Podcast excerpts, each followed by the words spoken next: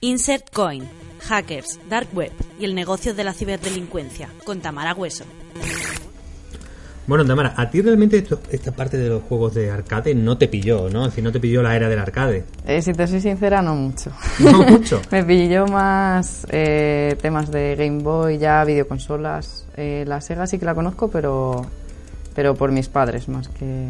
Vale, pero tú has escogido el Tetris para que sea la- el punto de partida de nuestra entrevista, ¿no? ¿Por qué el Tetris? ¿Qué, qué es lo que te gustaba de este juego? Pues... eh, no sé, realmente me gustaba que se me daba bien. no sé, cuando se te da bien un juego, como que tiendes más a él, pero tampoco es que conociese muchos otros.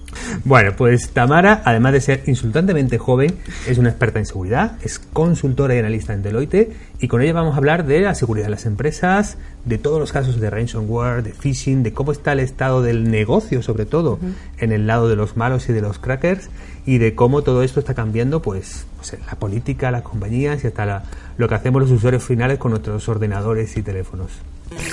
La primera pregunta es cómo acabaste en, en- en la seguridad informática, porque incluso habiendo estudiado informática, casi siempre la carrera obvia parece el, el desarrollo, pero tú te fuiste a, a seguridad. Sí, realmente en la carrera, eh, bueno, yo estudié ingeniería informática y en la carrera no se da mucho el tema de ciberseguridad. Eh, sí que das algunas asignaturas de redes y cosas así y de criptografía, pero no tanto ambientado a vulnerar un sistema. Entonces, eh, fue más cuando hice mi trabajo fin de grado que ahí me empecé a interesar, porque lo hice sobre análisis de malware en dispositivos móviles y me pareció súper interesante. Entonces ahí fue cuando me sacó la chispita de, bueno, pues vamos a, a tirar por este lado. Eres la primera persona de informática que habla bien de su proyecto fin de carrera, ¿eh? que en general todo el mundo es, madre mía, me, me estu- estuvieron entreteniendo un año y medio ahí para conseguir el título. No, yo realmente lo hice como en tres meses o así, eh, también que mi profesor me ayudó mucho y tenía muy buena relación con él. Entonces, no sé, a mí me encantó. Qué bueno. Eh, bueno, ahora mismo realmente estamos en un momento, es decir, bueno de la seguridad informática porque mediáticamente está explotando en todos lados, sale en los telediarios y que parece que hay como, como una explosión de los grandes casos de seguridad, ¿no? Tenemos un reciente Yahoo, que fue brutal, tenemos eh, esa idea de Telefónica paralizada una mañana entera, tenemos las tarjetas de crédito de Sony por ahí pululando. Eh, realmente, ¿qué, ¿qué es lo que está pasando? ¿Que ahora somos más conscientes o que la seguridad informática es peor o que cada vez hay más dinero en hacer estas cosas para el mercado? Realmente creo que hay varios, varios puntos. Eh, uno, que antes no se daban tanto a conocer o los ciberdelincuentes no, se, eh, no tenían intención de darse a conocer, eh, preferían estar más en la sombra y hacer sus chanchullos ahí. Eh, otra, que se tiene más conciencia de la ciberseguridad poco a poco, aunque no, aún no tenemos tanta conciencia, pero sí que se tiene más y, y quizás que los ciberdelincuentes o las personas que intentan atacar un sistema ven fácil el hacerlo, aunque no es realmente fácil, Sí. pero ven eh, sencillo el hacerlo y que no tiene consecuencias tangibles. O sea, sí que se ha visto casos de que han metido en la cárcel a muchas personas, pero es difícil pillarles. Las personas que hacen esos eh, ciberataques son realmente buenas. Y en el otro lado, ¿cómo, cómo, lo es, cómo se está haciendo? Porque da la impresión de que eh, en las empresas, en las empresas perdona, empieza a haber cierta alerta con la seguridad y cierta prioridad y se dedican recursos, pero no sé si culturalmente, los, los casos que tú te encuentres profesionalmente, eso es real. Si cuando tú haces una auditoría, eh, realmente luego eso se le da una prioridad. ¿Cómo- ¿Qué es lo que te ha pasado? ¿Qué es lo que te estás encontrando? Pues realmente sí que las empresas empiezan a dedicar más dinero de sus beneficios o lo que sea, o de su empresa en securizarse, pero luego cuando tú encuentras una vulnerabilidad, eh, no, como que no le prestan tanta atención. Aparte, eh, también es realmente o es joven el pensar en los ciberataques y todo esto. O sea, no llevamos muchos años. Entonces, hay personas eh, o altos cargos que no, como que no le dan importancia, ¿sabes? Eh, nosotros encontramos una vulnerabilidad, se la reportamos a, a la persona ¿Cuál, cuál, correspondiente. cuál era la vulnerabilidad? La vulnerabilidad. Bueno, por ejemplo, a ver, yo me he encontrado muchas, pero eh, estuve en un cliente antes de WannaCry, por ejemplo, y la vulnerabilidad era, pues eso, había que parchear el sistema. Hacía tres meses que se habían se había encontrado o se habían publicado los exploits que utilizaba la NSA y atacaba a ciertos sistemas. Entonces, eh, la solución era parchearlos. tuvieron tres meses para parchearlos y realmente no se parchearon. Entonces, yo, por ejemplo, en mi cliente, eh, una semana antes de que pasara todo esto que se lió muchísimo, yo encontré ese fallo, se reportó, se le dijo que simplemente había que parchear ese sistema o esos sistemas y no se hizo. Entonces, cuando pasó todo el lío, nos llamaron, bueno, la gente enloqueció y... Demasiado tarde. Sí, un poco tarde. Demasiado tarde.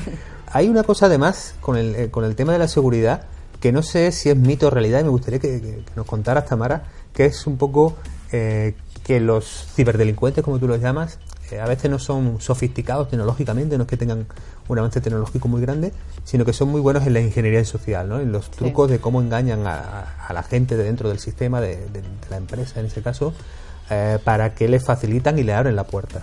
Claro, realmente es que eh, lo que busca un ciberdelincuente es eh, vulnerar o encontrar las vulnerabilidades que tiene esa empresa o ese usuario o esa organización, lo que sea que quiera vulnerar. Siempre el eslabón más débil es una persona o el ser humano es el eslabón más débil. Entonces intentan atacar por técnicas de ingeniería social a, las personas. Por un ejemplo, una, algo que te hayas encontrado profesionalmente que tú digas, mira, cómo fueron tan listos esto de pensar en este esquema de cómo conseguir eh, pues eso, una empresa que estaba bien securizada en otro orden de cosas, al final que el empleado Pepito se tragaron bulo, pues consiguió. Sí, realmente eh, tú te puedes eh, gastar muchísimo dinero en securizar tus sistemas, tener todo parcheado, pero si realmente luego no das formación a tus empleados, es por donde pueden entrar. Por ejemplo, si una persona acaba de entrar, tú es muy fácil o está al alcance de todos saber de esa empresa X el CEO el nombre del CEO, el nombre del CISO, los correos electrónicicos, porque siempre los correos electrónicos suelen ser arroba empresax.es, arroba empresax.com, con el nombre inicial punto apellido o inicial apellido. Entonces es muy fácil conseguir todo ese tipo de información. Lo que suelen hacer o poniéndonos en la posición de un ciberdelincuente es buscar toda esa información, informarse y luego imagínate que entras en una empresa, eh, te mandan un correo el socio director de la empresa diciéndote eh, inmediatamente me tienes que hacer esto porque es de suma urgencia. Tú no te vas a fijar si es un phishing, si me están timando, si no, lo vas a hacer rápido y corriendo. Y eso le puede pasar a la persona que acaba de entrar, a la persona que lleva mucho tiempo y está muy cansada porque son las 7 de la tarde o o eso, la secretaria que no, la secretaria, el becario, el senior, es que le puede pasar a cualquier persona, porque no estamos, como decía, el eslabón más débil es el humano, entonces puede ser mucho conocimiento, pero hasta a mí me puede pasar, ¿sabes? la formación sería si al CEO o cualquier directivo da una orden no le hagas caso, ¿no? Claro, claro, entonces ¿qué haces? Lo, lo suyo sería consultarlo, ¿sabes? Pero eh, la solución que yo le veo es formar muchísimo a las personas que es que no están formadas. O sea, los empleados, es lo que te digo, que se, te puedes gastar mucho dinero en securizar tus sistemas, pero si luego no formas a tus empleados, es fácil entrar. Hay otro, bueno, no voy a llamarlo mito, pero sí hay otro lugar común que se está formando alrededor de la seguridad informática, que es esa visión de la deep web, la dark web, eh, la eclosión de, de criptomonedas muy ligadas a una privacidad muy fuerte como Monero y que alrededor de todo eso se está creando como un gran mercado negro eh, alrededor de la seguridad, la venta de cuentas, el contratar crackers. Eh, ¿Cuánto hay de realidad en, ese, en esa esfera, en ese mercado, eh, tal como vosotros lo, analizáis y lo estudiáis? ¿Y cuánto estamos a lo mejor creando un relato un poco mitificado? Vale, realmente sí que existe todo eso, ¿vale? mucha gente piensa que como que eso es bueno, la deep web, la dark web. Eh, tampoco es, o sea, todo lo que te encuentras, si te puedes encontrar sicarios, te puedes encontrar venta de armas, te puedes encontrar exploits que venden para vulnerar tal sistema. Todo eso se vende, pero no quiere decir que se venda solo en la deep web o en la dark web. No, se te lo puedes encontrar fácil en cualquier otro sistema. Lo único que se utilizan técnicas o se pueden utilizar técnicas para eh, evadir tu identidad eh, accediendo a, a, ese, a esa página o cualquier cosa. Si tú quieres comprar un arma, pues puedes usar métodos para que se filtre o se cifre tu comunicación con la web.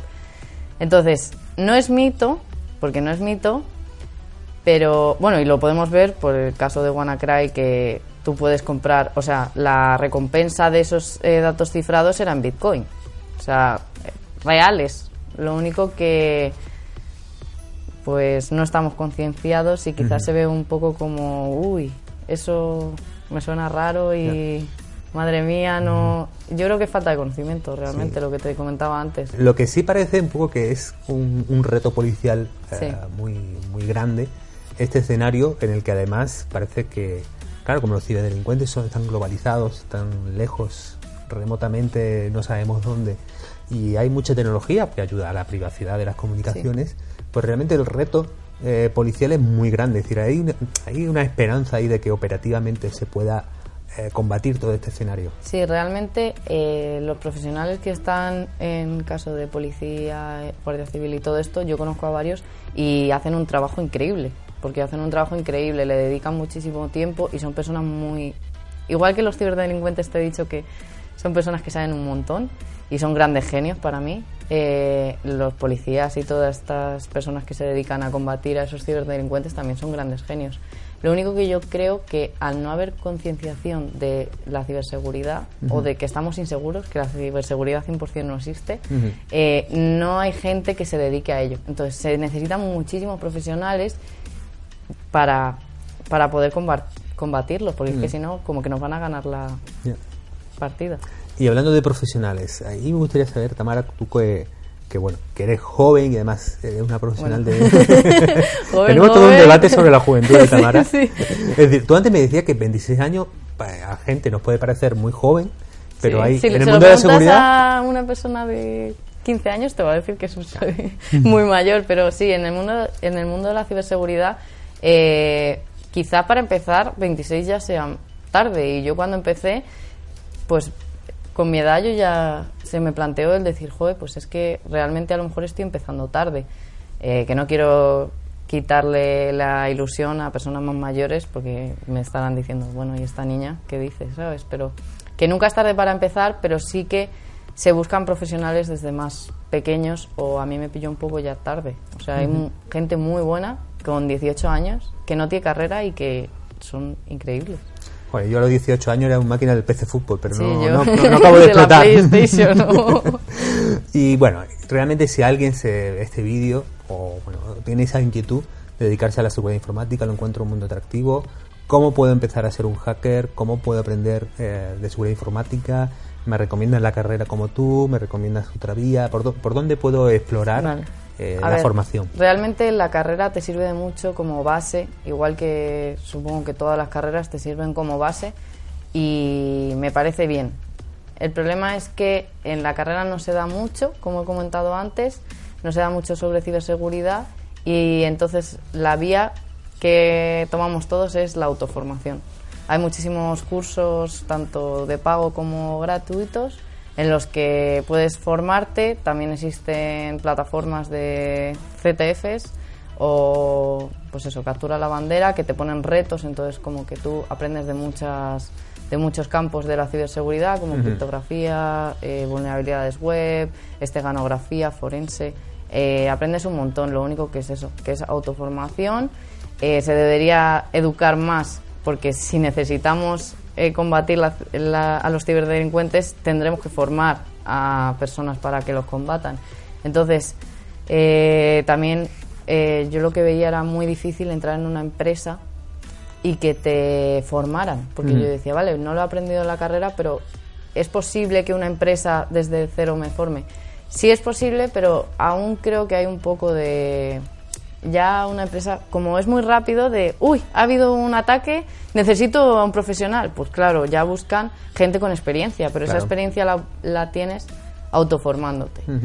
Eh, ¿Y, tú, hiciste algo de este tipo? Es decir, además de la carrera, ¿Participaste en algún concurso de ese tipo? ¿Es algo que te vino bien? Sí, yo eh, participo actualmente en Captura la Bandera, por ejemplo en el de Cybercamp, que ahora me he clasificado para la final y nada, estoy muy contenta, la verdad.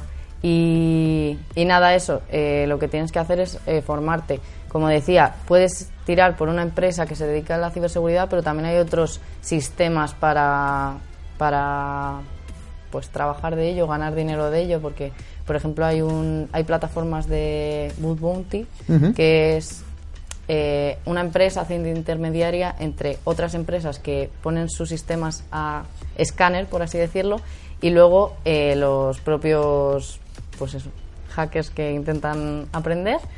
Eh, entonces lo que hacen es poner su sistema a escáner. Eh, estas personas, depende de en qué baremo se mueva eh, las recompensas. Por ejemplo, pues un SQL injection, yo que sé, puede ir desde 400 euros o 10 euros, yo que sé. Eso lo pone cada empresa, ¿vale? El baremo. Pero si tú quieres que un gran profesional o una persona con muchas aspiraciones te intente vulnerar tu web o tu sistema, pues tendrás que pagar acorde. Entonces, eh, en cuanto encuentran una vulnerabilidad en ese sistema, eh, se la notifican por medio de esta empresa intermediaria, se la notifican a la empresa víctima y le dan la recompensa. Y entonces ahí como que también puedes ganar tu dinero y no...